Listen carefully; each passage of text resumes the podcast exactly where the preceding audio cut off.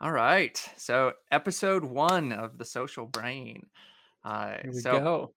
right. Uh, I am Taylor Guthrie. So, I'm a social neuroscientist. I'm a fifth year PhD. So, I'm right kind of at the, the end of my program, but I love everything about the brain. Um, and especially kind of the social processes involved with the brain, kind of group dynamics, how we relate to one another. So, Dad, you want to introduce yourself, Andrew? Yeah, I'm Andrew. Uh, I'm I run the the channel Sense of Mind. I'm a uh, science communicator, neuroscience, psychology. Um, just really into everything about the mind and brain, and try to give people a good picture of how that works. And uh, yeah, that's kind of my mission. Yeah, and so we decided to start this podcast because we both have our, our own channels. So my channel is the the Cellular Republic, uh, teaching about how the brain works and kind of looking at kind of social neuroscience, things like that. And we actually met through YouTube, which was kind of cool. Uh, I think that kind of inspired, in a way, the the name of the the podcast. That we're two kind of brainy people getting together to talk about the brain, but pretty cool. Yeah, yeah. I think we met through probably through the comment section on one of your Yep. videos. I'm guessing. Yeah. so we've done uh, we've done some interviews together uh, in the past, and we decided that it was it was a good idea to just have a space to have conversations about some some really interesting stuff, some stuff that I think that a lot of people can find impactful in their own lives. Um, something that that I run into a lot, and I'm sure that you can kind of relate to this, Andrew, is that a lot of people think that the brain is really complicated uh, my view on that is that doing brain science tends to be pretty complicated, but the stuff that we learn about it can actually be distilled down into really useful and easy to understand stuff. Yeah, I think I think that's true. Um, for the most part, I think there's like things like you get you get down into the weeds of of molecular neurobiology, and it starts to become a little bit more Yeah. difficult to see how it applies. But I think you're right. Like a, a lot of times, it's it's made too complicated, or it's not communicated in a way that is useful to people. And I think like that's what we're trying to do. That's what we're going to try to do here. Right. Yeah. so uh, I think the the coolest thing about all of this is that we want this to be a platform where we can talk about uh, a lot of different angles about this kind of stuff. Uh, the the social brain itself kind of implies that we will be talking a lot about kind of social brain processes, but uh, I think one of the coolest things about social neuroscience is that it involves everything right it involves attention it involves decision making it involves memory uh, so I want this to be a platform where we can really dive into a lot of these different brain processes, uh, but also I, I think too the the the title the social brain also implies that we can look at society. We can look at the fact that society itself is an organism that we're all individual cells within that uh, and look at kind of how we're kind of creating a brain of the human species the social brain. Absolutely, yeah, and I feel like, you know, the caveat is we're we're gonna be probably presenting a lot of what sound like wild ideas and what are a lot of them are pretty crazy, but they're like this is a way for us to explore some of these both the the hard neuroscience as well as what Taylor, what you were just saying, like individual cells and how that relates to society and social dynamics and group dynamics and all that. And so we're going to try to kind of in this series like draw a a bigger picture that may or may not always be 100% supported by by the empirical evidence. We're never going to say anything that goes against yeah the evidence, but we're going to kind of uh, be exploring these ideas in like a, a looser way than maybe we normally do in our in our kind of especially in, in Taylor's lecture videos. Which if you guys haven't seen him, uh, go to his channel and watch those because they're university level lectures on social neuroscience. Really awesome stuff. Thanks, I appreciate that. Yeah, and so, uh, and I, I I really like that that kind of sentiment. Like, I want this to be a place where we can look at different levels of analysis. We can explore biology, we can explore neuroscience, and we can explore society in general. Look at all of these like group dynamics, these influences that we have on other people, that other people have on us, and really try to connect all of these different things together and see how they fit, how our biology informs the the neuroscience principles and how the neuroscience principles inform the way that we connect with other people. So, Right. uh, I think uh, diving in. So today's episode is uh, really about life being a social process uh, and looking at kind of across the spectrum how every little piece about life in some way involves interaction with other living things. And so I was thinking maybe uh, maybe we can zoom in a little bit and look at the cellular world because that's something that's always fascinated me. Um, I mean, one of the reasons I got into neuroscience, uh, I always saw that there was something about life being left out of biology. That when when you read these textbooks, when you look at all of these descriptions of all of these different molecules and everything, that there was there was something missing. The interactions between these things that were living beings that in some way have their own autonomy, right? These cells are uh, they they strive to stay alive, right? They interact with other living things. Yeah, definitely, definitely. And um, I mean, I think that that we we can kind of look at this as as you're saying, like life is this this social process, this kind of dynamic process um, where like individual cells are interacting with one another in a, a social way. Um, but I think another way that we can kind of frame this, that if if that doesn't quite make sense to people, is um, that life is a a complex system, and that's like an actual a technical term. And so I have this like definition from um, from David Krakauer, who's the the president of the Santa Fe Institute, and they study uh, complexity. And um, and basically, he says about complex systems, uh, these are phenomena that we study as complex systems, the convoluted exhibitions of the adaptive world from cells to societies. Examples of these include cities, economies, civilizations, the nervous system, the internet, and ecosystems. So I think like that that um, framework of where we're we're looking at this like dynamic interaction among the individual components of a system that that those interactions create this emergent behavior Yeah. and that's what we're what we call life like in the case of, of cells and their interactions with one another and even within individual um, bacterial cells what what we're calling life is this this emergent behavior of the system that arises from these complex dynamics of the, the components interacting.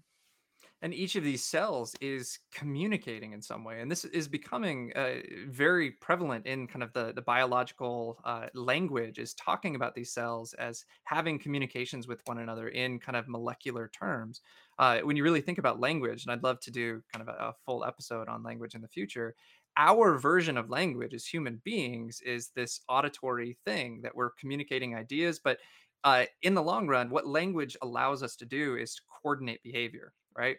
Um, there was a, a biologist that that used this metaphor that was that was fascinating. He said if you were in a helicopter and you were flying over a swimming pool and you looked down and you saw this colorful thing that all of a sudden was a circle and then it was a star and then it was like a rectangle or whatever, you'd be kind of perplexed. You're like, what is this colorful thing down in the swimming pool? But as you get closer and you see that it's actually a bunch of uh, synchronized swimmers that are doing these these fascinating combinations with their legs and with their arms uh, instead of being perplexed, you'd say, how are these individuals coordinating their activity and creating these amazing emergent patterns when all the individuals really have is the interactions with the people right next to them, right? The individuals can't actually see the full picture. But somehow there are these just ingenious rules built into the system that allow this coordination and this this behavior to actually emerge in the first place. Um, and I think that when you're really thinking about dynamic systems, uh, dynamic systems are really hard to predict what the individuals are going to do. But I think that there are some clear rules that kind of dictate what kind of emergent property you can expect out of those individual interactions.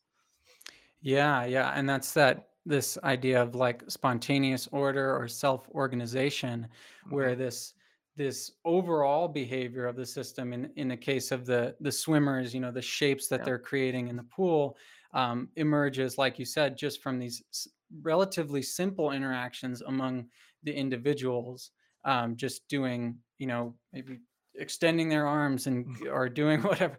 I've never Right. synchronized swam before, so I have no idea but um but yeah, and I think that is that is something to keep in mind. And you could think of it in terms of um, when it comes to biology, like the uh, even just the movement of a human body is the result of of trillions of interactions among Oh, cells, uh, just doing fairly simple things, passing molecules, uh, you know, contracting uh, mhm. muscles. Do that if you were at the level of the cell, you wouldn't necessarily be able to tell what's going on. It would only be when you zoom out to that Yeah. bigger level that you'd be able to see that. That you see lungs absorbing oxygen and spreading them through an entire like vast network of cardiovascular vessels like uh, i mean that's something that has always just like fascinated me is the fact that we're created out of these billions and billions of cells that each have the same genetic components right every single one of them has the same genome but they express that genome differently depending on the the population of cells that they're embedded in um, and something that's really fascinating when you look at kind of embryology, which is the study of how we develop from an embryo into a, a fully functioning like organism with tissues and organ systems and all of this kind of stuff. Uh, they did these really interesting studies where they would separate the the two cells. So when the embryo first divided into two cells, they would separate the two of them and they would kind of let them do their own thing. Uh, they would also like explant cells from one stage into another but what they found essentially was that it didn't matter when you what you did and how you separated this. What mattered was the populations of cells that were influencing how the thing developed. So a cell is only going to turn into a muscle cell if it's surrounded by other cells that are sending signals that we need to become muscle cells, right? If you take a cell out, if you explant a cell from a tissue, it'll actually revert back to kind of a, a proto stem cell like thing. Like there's something inherent about being embedded in this social environment that allows the cell to actually be what it's supposed to be. Yeah, and then that's that's really interesting because I mean there was this research um, I don't know it was years ago, but this uh, this idea of induced pluripotent stem cells. So not only can you um, watch that process happen where uh, where cells influence each other to turn into different kinds of cells, but scientists have figured out uh, how to take an, a mature cell and give it the right factors, the right molecules Yeah. and chemicals, um, and turn it back into a stem cell. So it's there's there these these things can go in either direction, really. I guess. And that's, I mean, essentially what you're talking about is a form of language, right? We're communicating with that cell in some way. We're giving it signals that say, like, this is kind of what you're supposed to be and where you're supposed to go. Uh, there's other uh, instances too, where like if you um, if you have cells kind of in a petri dish, right?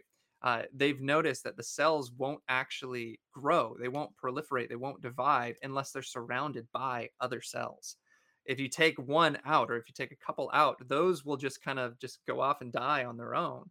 I think that says something. I mean, something that I love, and the reason I think we're starting by talking about cells in a, in a podcast about kind of the social brain um, is that there are these amazing similarities between kind of the social structure of these individual cells and the social structure that we see emerge kind of on this grand scale of, of humankind, right?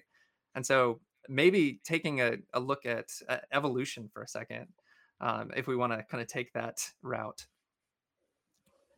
Yeah. So my my my thought it's uh it's it's really interesting because uh I think this is why I I got into science in the first place. I had these like these kind of realizations that there were these really cool um, similarities between the evolution of the organism and the evolution of society, right? Uh, one of the ones that really stood out to me at first, especially since we're kind of talking about language and about cells communicating with one another, was the evolution of communication in kind of the cellular landscape, right? So you start with these really um, these small colonies of cells. Uh, bacterial cells uh, ended up becoming the multicellular organisms that we see today, but uh, it was all cell to cell communication at first. It was all individual cells just sending signals to the cells right next to them, right? And that's very similar when you look at like tribal communication, right? The first tribes of people, the only communication that was happening was person to person, right? But as the system becomes more complex, so as these tribes start to discover and contact other tribes and become kind of more vast civilizations, right? As the organism starts to develop and starts to differentiate and have different tissues, you now have a need for communication between different groups, right? You have this tissue that's made up of all of these kind of cells, and you have this tissue that's made up of different cells, but they have to coordinate in some way. And this is where kind of hormone transmission kind of came on board, right? You have these signals that are being sent from one group of cells to the other, and it's very similar to the like the um, the Pony Express, right? Sending this this letter on horseback from your community to another one. The whole idea is that there's this time lapse that happens, right? Hormone transmission is really slow. Something needs to happen, but it takes a while for that hormone to get all the way to that other group of cells. And it's the same with like delivering a letter. It's like we need something, but it takes that entire time of that person traveling to that other community. But then you see the next stage in the evolution was uh, was electrical transmission, right? And so what we see is this this need that arose for coordination among these things that were becoming more and more complex.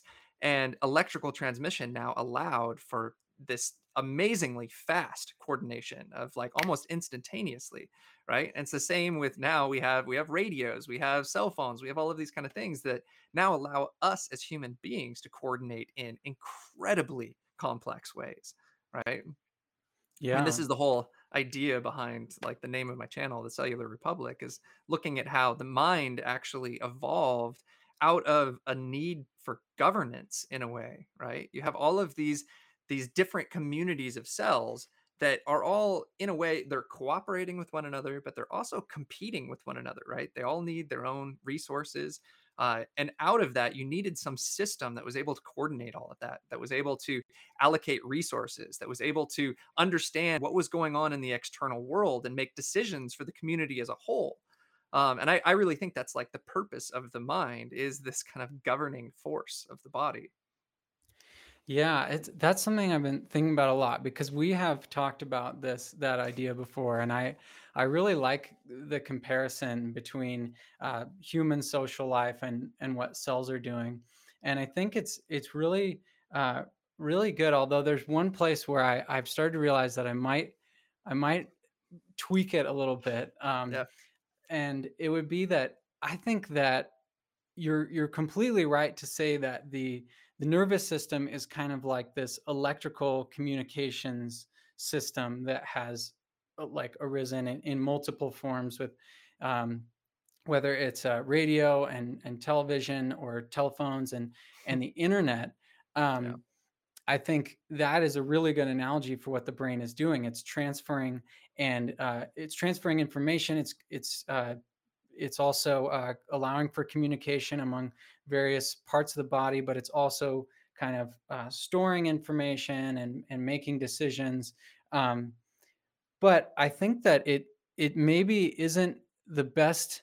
The the government may not be the very best uh, analogy for it, only because I think that the the real primary function of government is like protection uh, of um, individual individual rights and i would say that that the immune system kind of seems to fulfill that role uh, in the same way that like police and military do in human societies. It serves this this protective role um, this differentiation from of self from from other um, and uh, and that that I think you're right to say that the the nervous system is coordinating everything, but I think it's doing it in a way similar to how our whole network of of just communications infrastructure in human societies does it, which is by uh, communication among individuals with intermediates between them. So, like uh, the the heart has to to pump blood when like the muscles need it as a really simplistic hmm example but it it goes kind of goes through the brain and there's complex feedback loops between the organs and the brain um, and it's not necessarily just a top down control from the brain No, I absolutely. I think um, one of the interesting things that you point out here, and I think something that I, I really anchor on a lot is the idea of decision making, right? And the flow of information. So we i mean I, I think something freud gets a lot of flack in like the psychology world but i think something that he was was really kind of profound with was this idea of the unconscious um, because our awareness is, is only of a very small fraction of all of this this amazing complexity that we have in our body these like you mentioned earlier just moving uh, a muscle is trillions of interactions right and so what I see, the reason I, I, I kind of use governance as this this metaphor uh, is looking at the idea of the flow of information up to the top. And if you look at how someone who is running a government, the kind of information that they have access to is very similar to the kind of information that our consciousness has access to, right?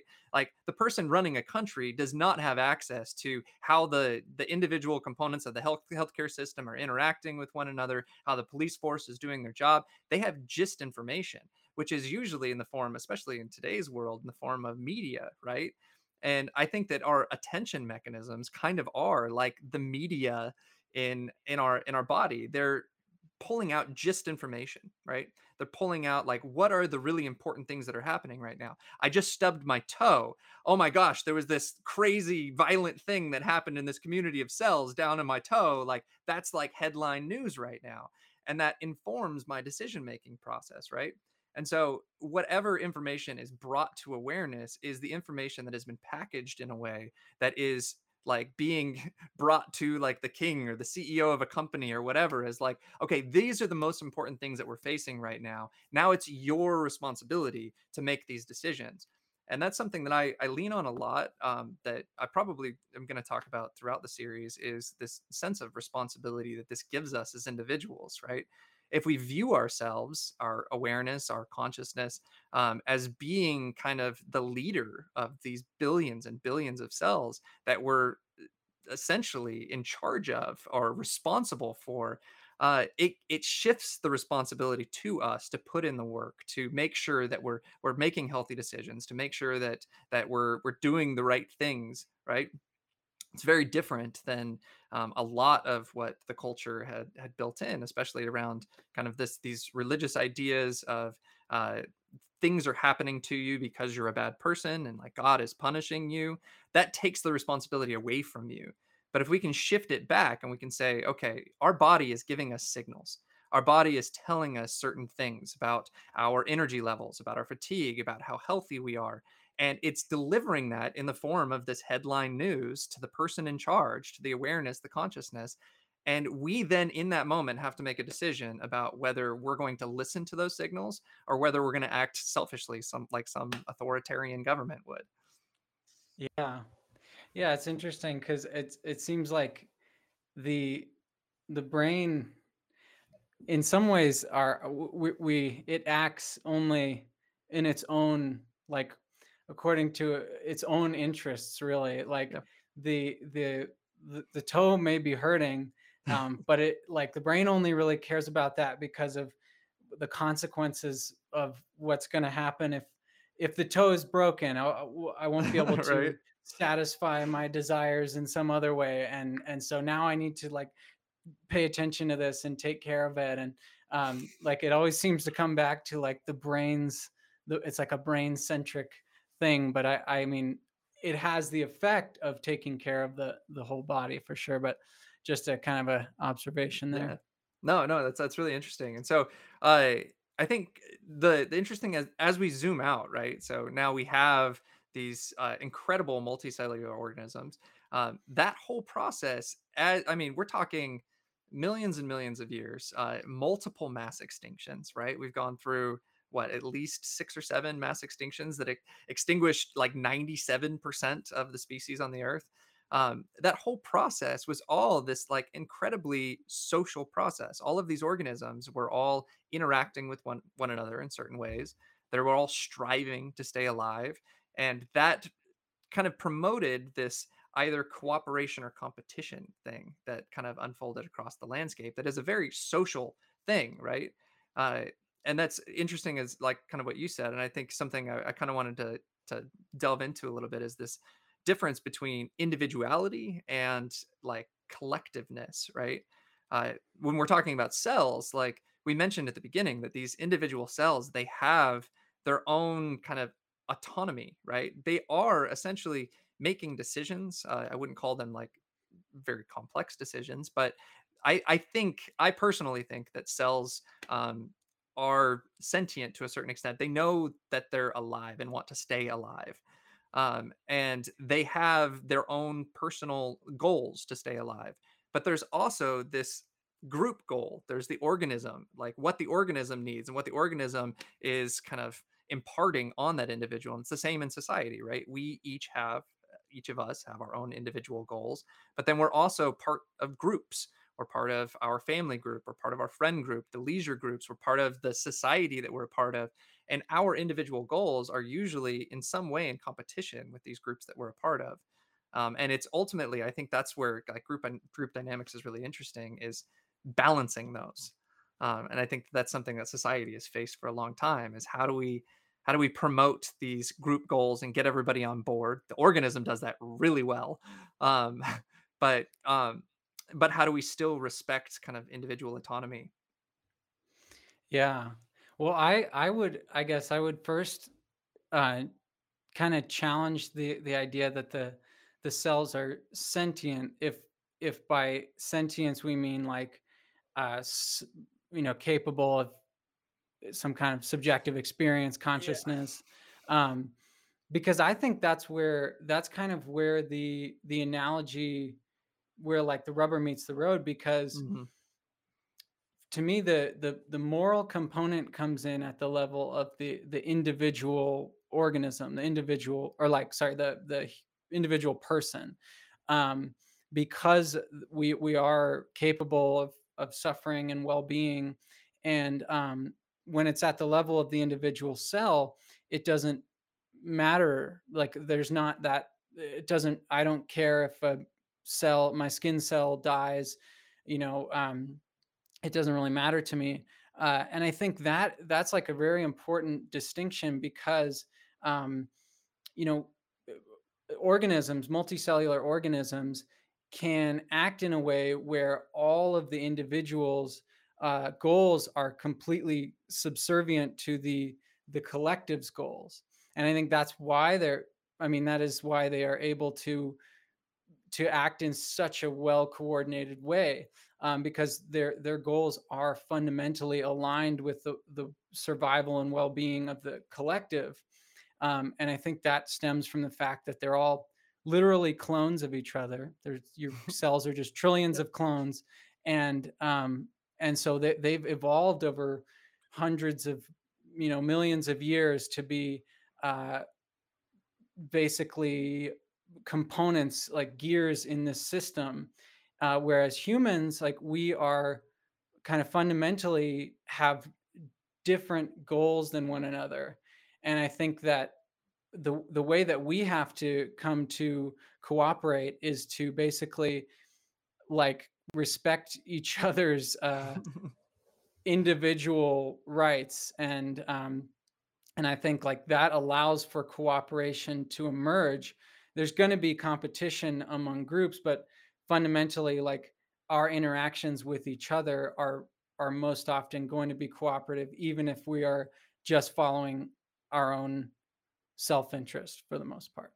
I don't know. What do you So think of that? yeah, so I have a couple of couple of points. So uh, the first thing you brought up was was sentience, and I it's it's hard to throw these words around, especially like sentience, consciousness. Uh, I mean, something that I want to put out as like a caveat from the from the get go is that uh, these metaphors, looking at things as being social, like a the cellular sociology or whatever, um, they're they're metaphors, right? They they help us to understand these phenomenons. It doesn't mean that they're necessarily real, right? Uh, we want to avoid this kind of gratuitous anthropomorphism. We want we don't want to give like human qualities to these cells that don't have the ability to have cognition like we do.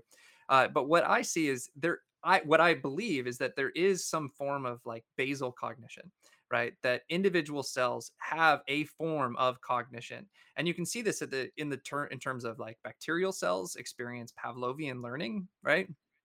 You can put uh, a rod with stuff on it uh, and uh, tie it to some kind of a cue. And uh, I don't remember like the full details, but there's tons of studies about bacterial cells being like able to be influenced by Pavlovian conditioning. And there's also these these studies where they look at how if you take these two individual cells that are healthy cells um, and you have them on a petri dish and they're kind of moving around trying to find each other, when they come into contact with one another, they will like stop for a moment and they'll like communicate a little bit and then they'll kind of move away. Cancer cells don't do that cancer cells will just like crawl all over each other without any Mm. kind of like respect to the other one. What that kind of says to me is that there's something about the, the interactions themselves. There's something about those individual cells having a certain type of cognition, a certain type of being alive. I think that's what I really mean by sentience. There was uh, a quote from, I think it was from the Upanishads, and I'm probably butchering it, but it was uh, the first thing that ever came into existence was immediately afraid. Um, and I don't necessarily like the word afraid because we can't really like put fear onto these things. Uh, but what it said to me was that there's a driving force behind life, right? That living things don't want to die and it it creates this uh, you kind of hear about this in like existential philosophy i think schopenhauer was was really big talking about this needless striving that all living things have this striving to accomplish things um, and you can kind of look at it in terms of like hierarchies right? So really simple organisms the striving is all based around survival needs. It's all based around these physiological things about maintaining our, our nutrient state and like making sure that we have connections with these other things around us. Um, I think that you're entirely correct and kind of moving to one of your other points uh, in terms of cells within an organism being in a very authoritarian type uh, uh, t- type society, right? Because they've essentially lost a lot of their individuality, right? And that's this whole idea between collectivism and individualism um, is that there are certain instances where a society is able to remove the individuality from the the people that are kind of creating that system, and they shed those that individuality in replacement for the group's goals, right? And you pointed out something really important in the fact that they're clones. So when you look at the evolution of multicellular uh, um, organisms, right? The the very early stages from going from single cells to this like differentiated, like different tissues, uh, being able to replicate all of this. There are these things called slime molds where they all of the cells, there's these huge colonies of, of bacterial cells. And all of the individual cells in a slime mold are kind of connected to one another in a way. They're sharing information, uh, but there's no differentiation. There's no, they haven't figured out how to what they call export fitness. Like, I'm going to take care of protecting the organism, you take care of digestion, right? Uh, and what they think the reason for that was was because these these colonies of bacterial cells were not clones and so they had free rider problems where they had cells that were just sitting around, just like raking in the benefits of being in this colony without doing anything. And they also had deserters because of the fact that they weren't clones. The first, they think that the first actual multicellular organisms were clonal colonies. And it was because of the fact that each of those cells was on kind of the same goal. They had the same thing in mind. They were they were all trying to achieve the same thing um, and that's kind of like blowing back up to kind of the the societal level um, that is something that's it's really prevalent in our society is this tension between individual goals and collective goals and what's really interesting as humans is that we have language right?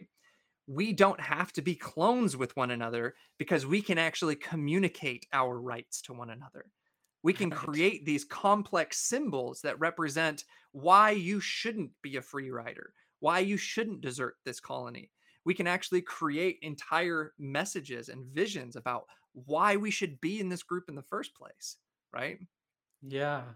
Yeah, no, and that's that's really cool because I mean, when you're talking about the the cognition of an individual cell, I think we could like drill into that a little bit because I I agree. I think um it's it's a good way of thinking about it. Like a, a cell is basically kind of like this little I don't know. It, I mean, and it, it is its own little organism. And Mhm. uh, when we say like cognition, and what we're talking about is these these set of of biochemical pathways, um, really relating ultimately to that that cell's DNA um, and and its precise sequence of DNA and how um, when it finds itself in a certain environment, how those mechanisms play out and influence its behavior.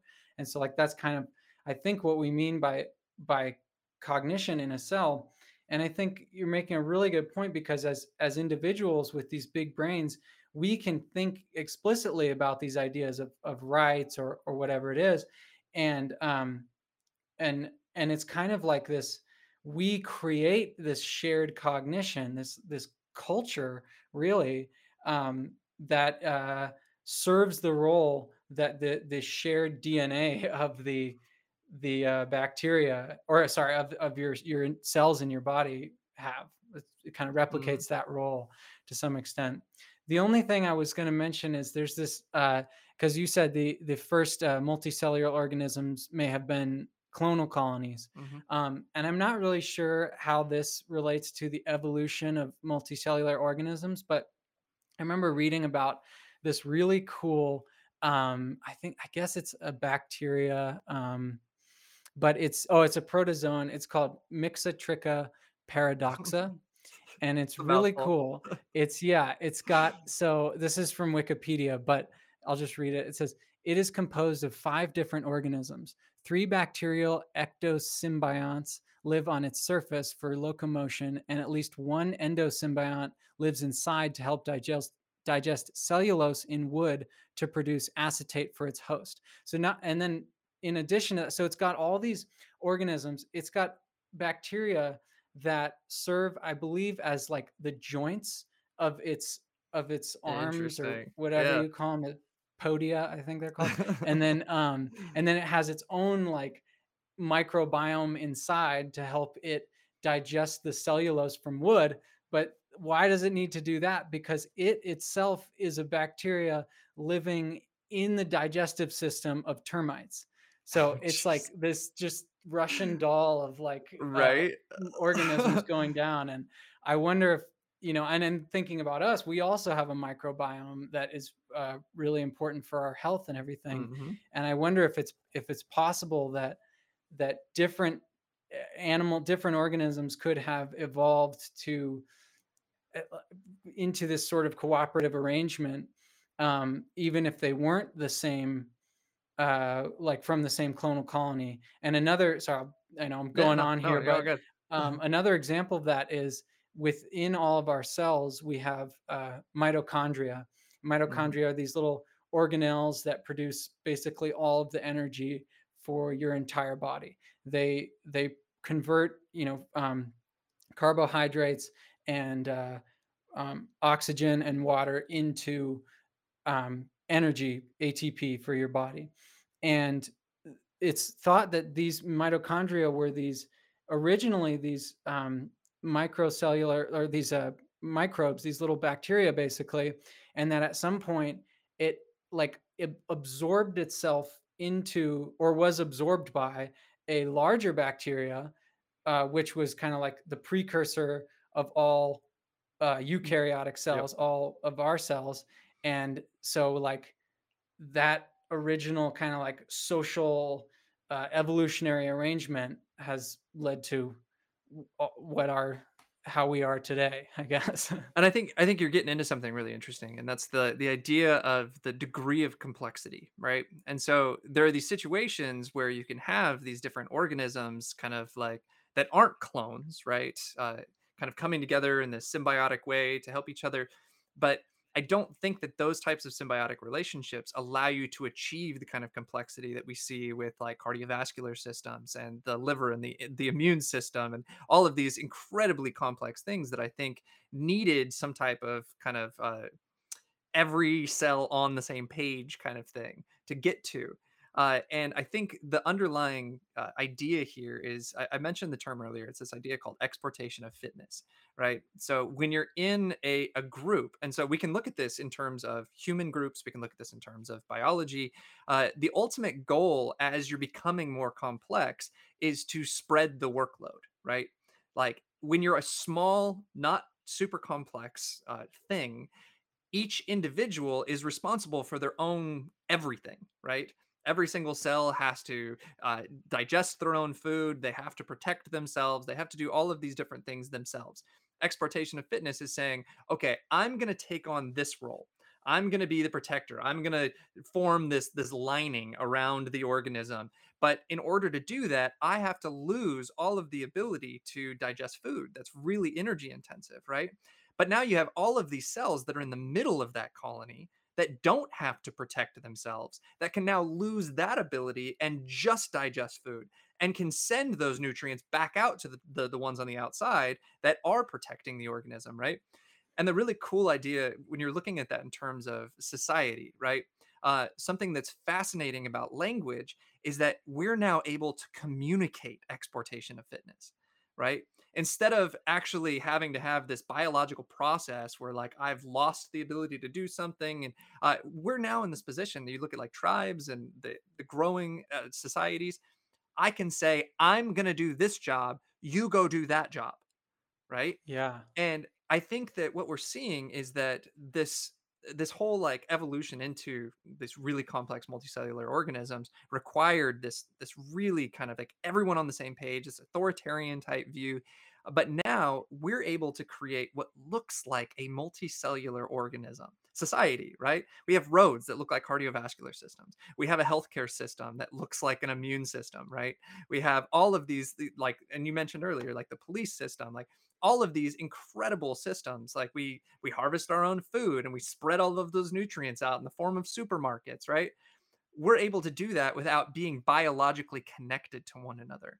And I think that that's what's so fascinating about language, about our ability to transmute these these representations because what you mentioned earlier was this idea of cognition right getting back to kind of this idea of basal cognition uh, there's this fascinating book called uh, the evolution of memory systems by elisabeth murray uh, where they look at evolutionarily like how has memory changed? And i'm kind of using memory as a, as a plug for cognition because ultimately what i think cognition is is using some type of internal representation to predict what you're going to do in the future right? That's ultimately what pavlovian conditioning is right? Is that you've you've noticed that there are there's a connection between this bell and this food and so now that internal representation allows you to predict when there's going to be food in the future right?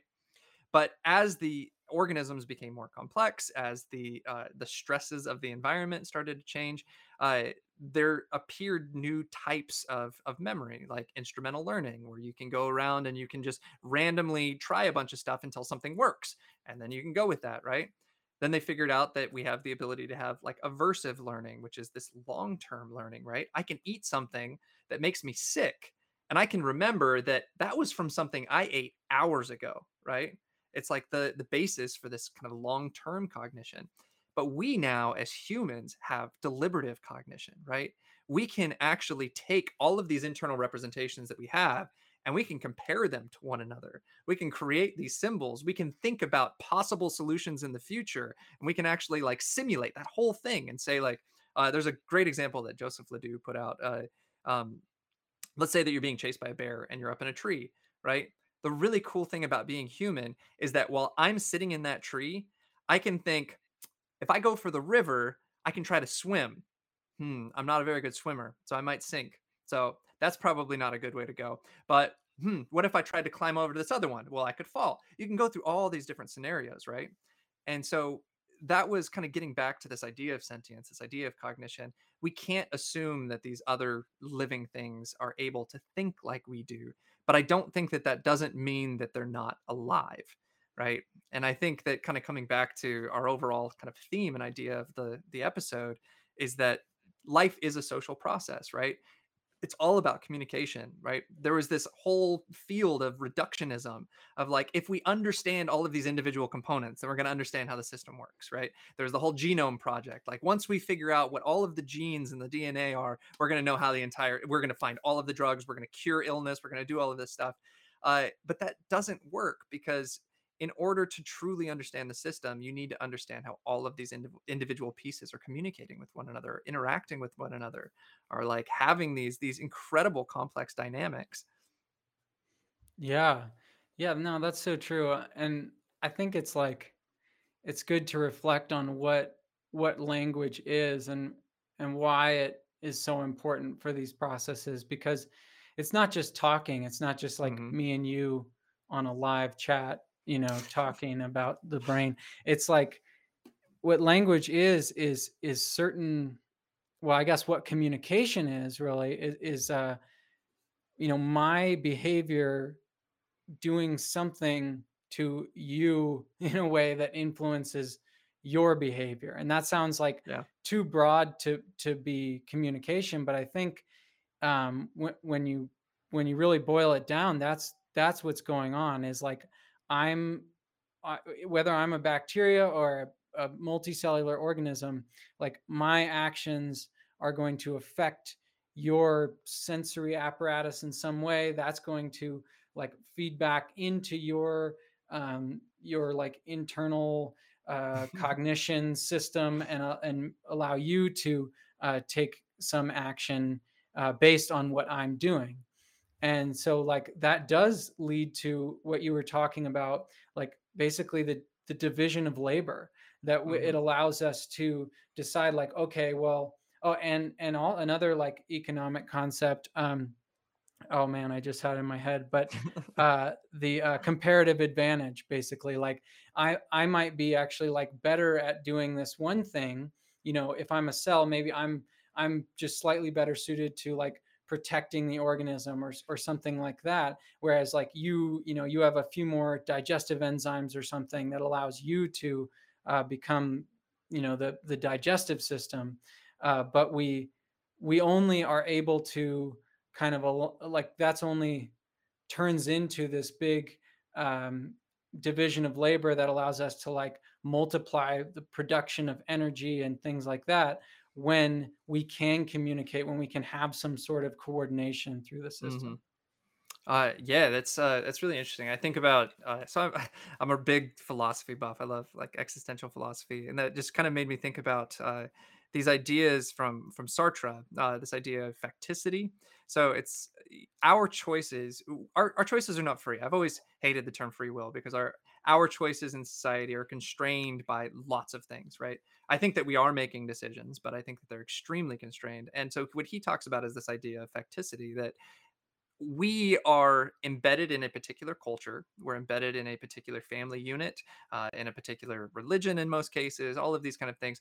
Uh, and we also have a particular set of skills, right? What you were saying, like if you look at it down at the, the cellular level, like this cell, its facticity was the fact that it had different d- digestive enzymes. And so it was more suited to do this thing, right? And so much of our lives, the meaning making that we do in our lives is centered around this this exportation of fitness, this division of labor. Like where do I fit into society? So much of the meaning that we make in our life is tied to other people, right? It's tied to uh, trying to find how this thing that I'm a part of how is it that I fit into that? What is my job? What are my skills? What do I bring to the table?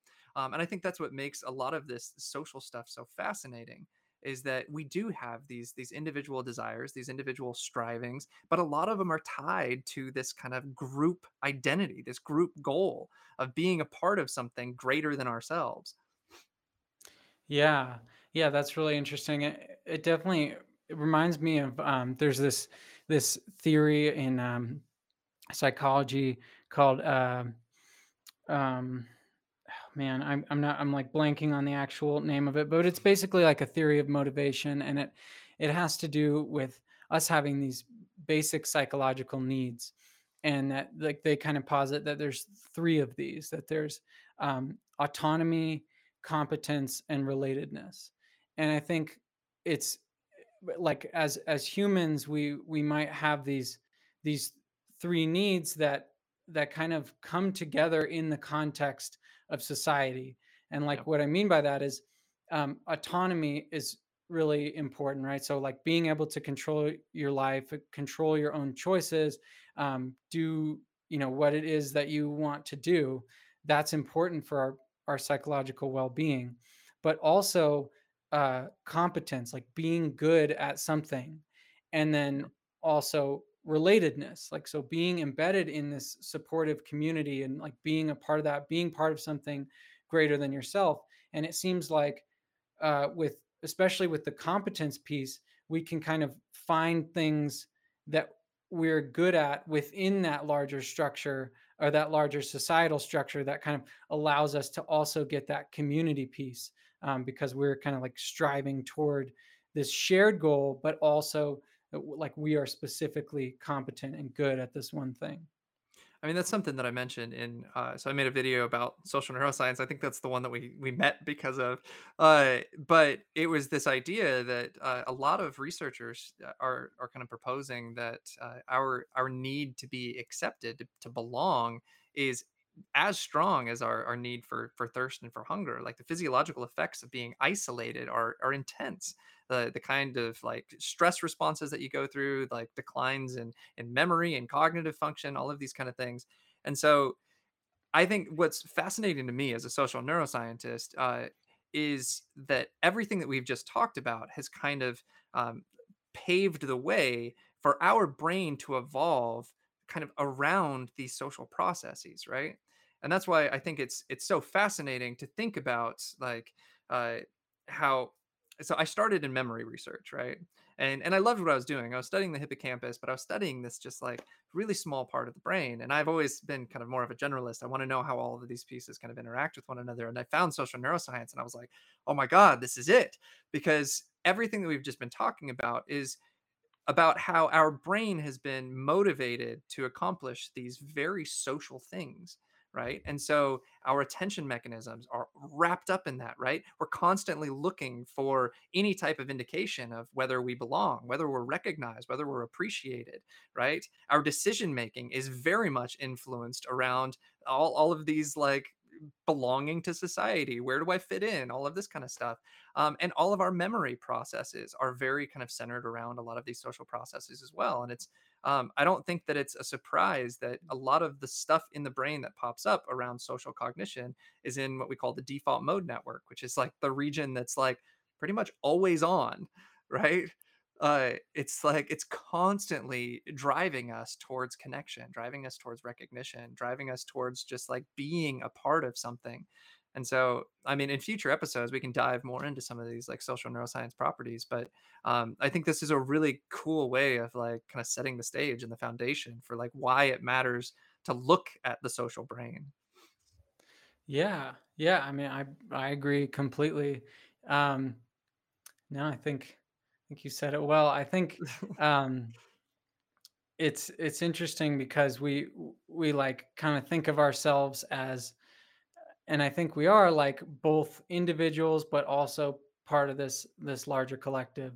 And I think that is that is this this fundamental tension about being a human, and then um, it shows up in our brains because so much of every brain system has something to do with social um, our, our social selves, like how how we interact with others, and like it's really easy to forget that that's actually built into our brains. It's not like just something extra that you happen to live in the society. It's like the reason you live in a society and in a culture and all this, and why you have these feelings about other people is because that's that's built into your brain. It's it's part of Yep. like your neural architecture. And I, li- I like you using the phrase tension too, because um, there's this great great quote kind of in the the group dynamics literature uh, that said if an individual's goals and the group's goals were the same there'd be no difference between individualism and collectivism right? I there would be no need for me to give up my individual desires and my individual goals in place of the groups because they're aligned with it right? And something that would be really interesting to talk about kind of in future episodes is the, is, is leadership right? Because i think ultimately what leadership is is creating that vision creating that idea that like this group is important. The things that we're doing are amazing. Like you should want to be a part of this group. There's a really popular simon sinek start with why is all based around identity principles right? There are certain circumstances where if that group is really important to me if it's really meaningful to me i am going to shed my personal goals my personal desires my personal values in place of that group's goals and desires um, and that's been the case throughout history, right? That's how religion operated. That's how most societies tried to organize behavior, right? They're trying to force people into like accepting the group's goals. Like, forget about your individuality. Like, you are a part of a system, right?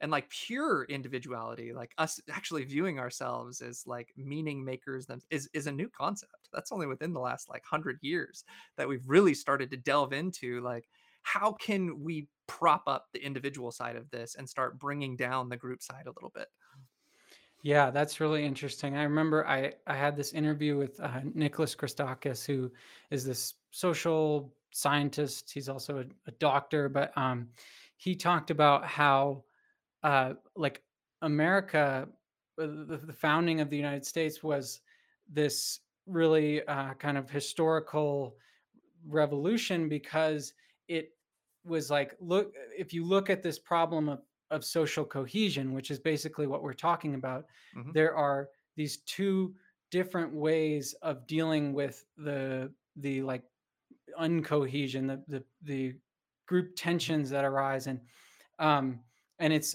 you can either go zoom all the way out to the level of the entire nation and uh, that was part of like what the the american project was about was making us hmm all americans. You're not yep. you know it doesn't matter what station in life you came from um, although like obviously at the beginning there was still slavery and a lot of uh, yeah. things that were a problem but but in principle that idea that like all men are created equal like because we're all americans we're all equal but you can also zoom all the way into the level of the individual and say well we're all individuals. We're so hmm fundamentally like we deserve the same rights. And and it was like the american project that kind of like put those together in this um, pretty potent mixture that has definitely had its problems and been imperfect throughout history but yeah yeah. has this really good um, kind of like fusing of those ideas behind it because I, I think that that's that's ultimately what governance is all about is balancing that tension is trying to figure out how to allow people to feel like they're important to feel like they have autonomy that they have the ability to make choices for themselves like not forcing conformity on other people but also having a vision that's strong enough that people actually believe in it. That's what you're talking about. I mean the american dream was was really strong back then. It was like i want to be a part of this group and i'm a pr- i'm proud to be a part of this group and so I am going to be okay signing that social contract. I'm going to be okay, like doing what they want me to, obeying their laws, all of these kind of things. And that's where we're at kind of a crossroads now is trying to figure out where that tension kind of breaks and how we can still kind of respect the individual, but still have this kind of group identity that means something to us. absolutely yeah well it looks like we're we're nearing our time here i know you got to get yeah. to a, a lab meeting or something hmm right Yep. yeah So yeah, research beckons. but nice uh, this has been absolutely fascinating. Um, I'm I'm really enjoying this. I'm definitely looking forward to to future episodes. Um, I I want to put it out to our listeners too. Like if there's anything social or even just about the brain in general that people want to hear about, um, let us know because uh, we're we're we're right now we're kind of organizing what our next episodes are going to be. So Yeah, definitely. Yeah, this was great. And make sure to uh to subscribe to both of our channels if you if you feel the need. Um yeah, and I guess we'll be probably back doing another one of these in a, a couple weeks, right? yep, yep, Okay, awesome. cool. See you everybody. All right, see you guys.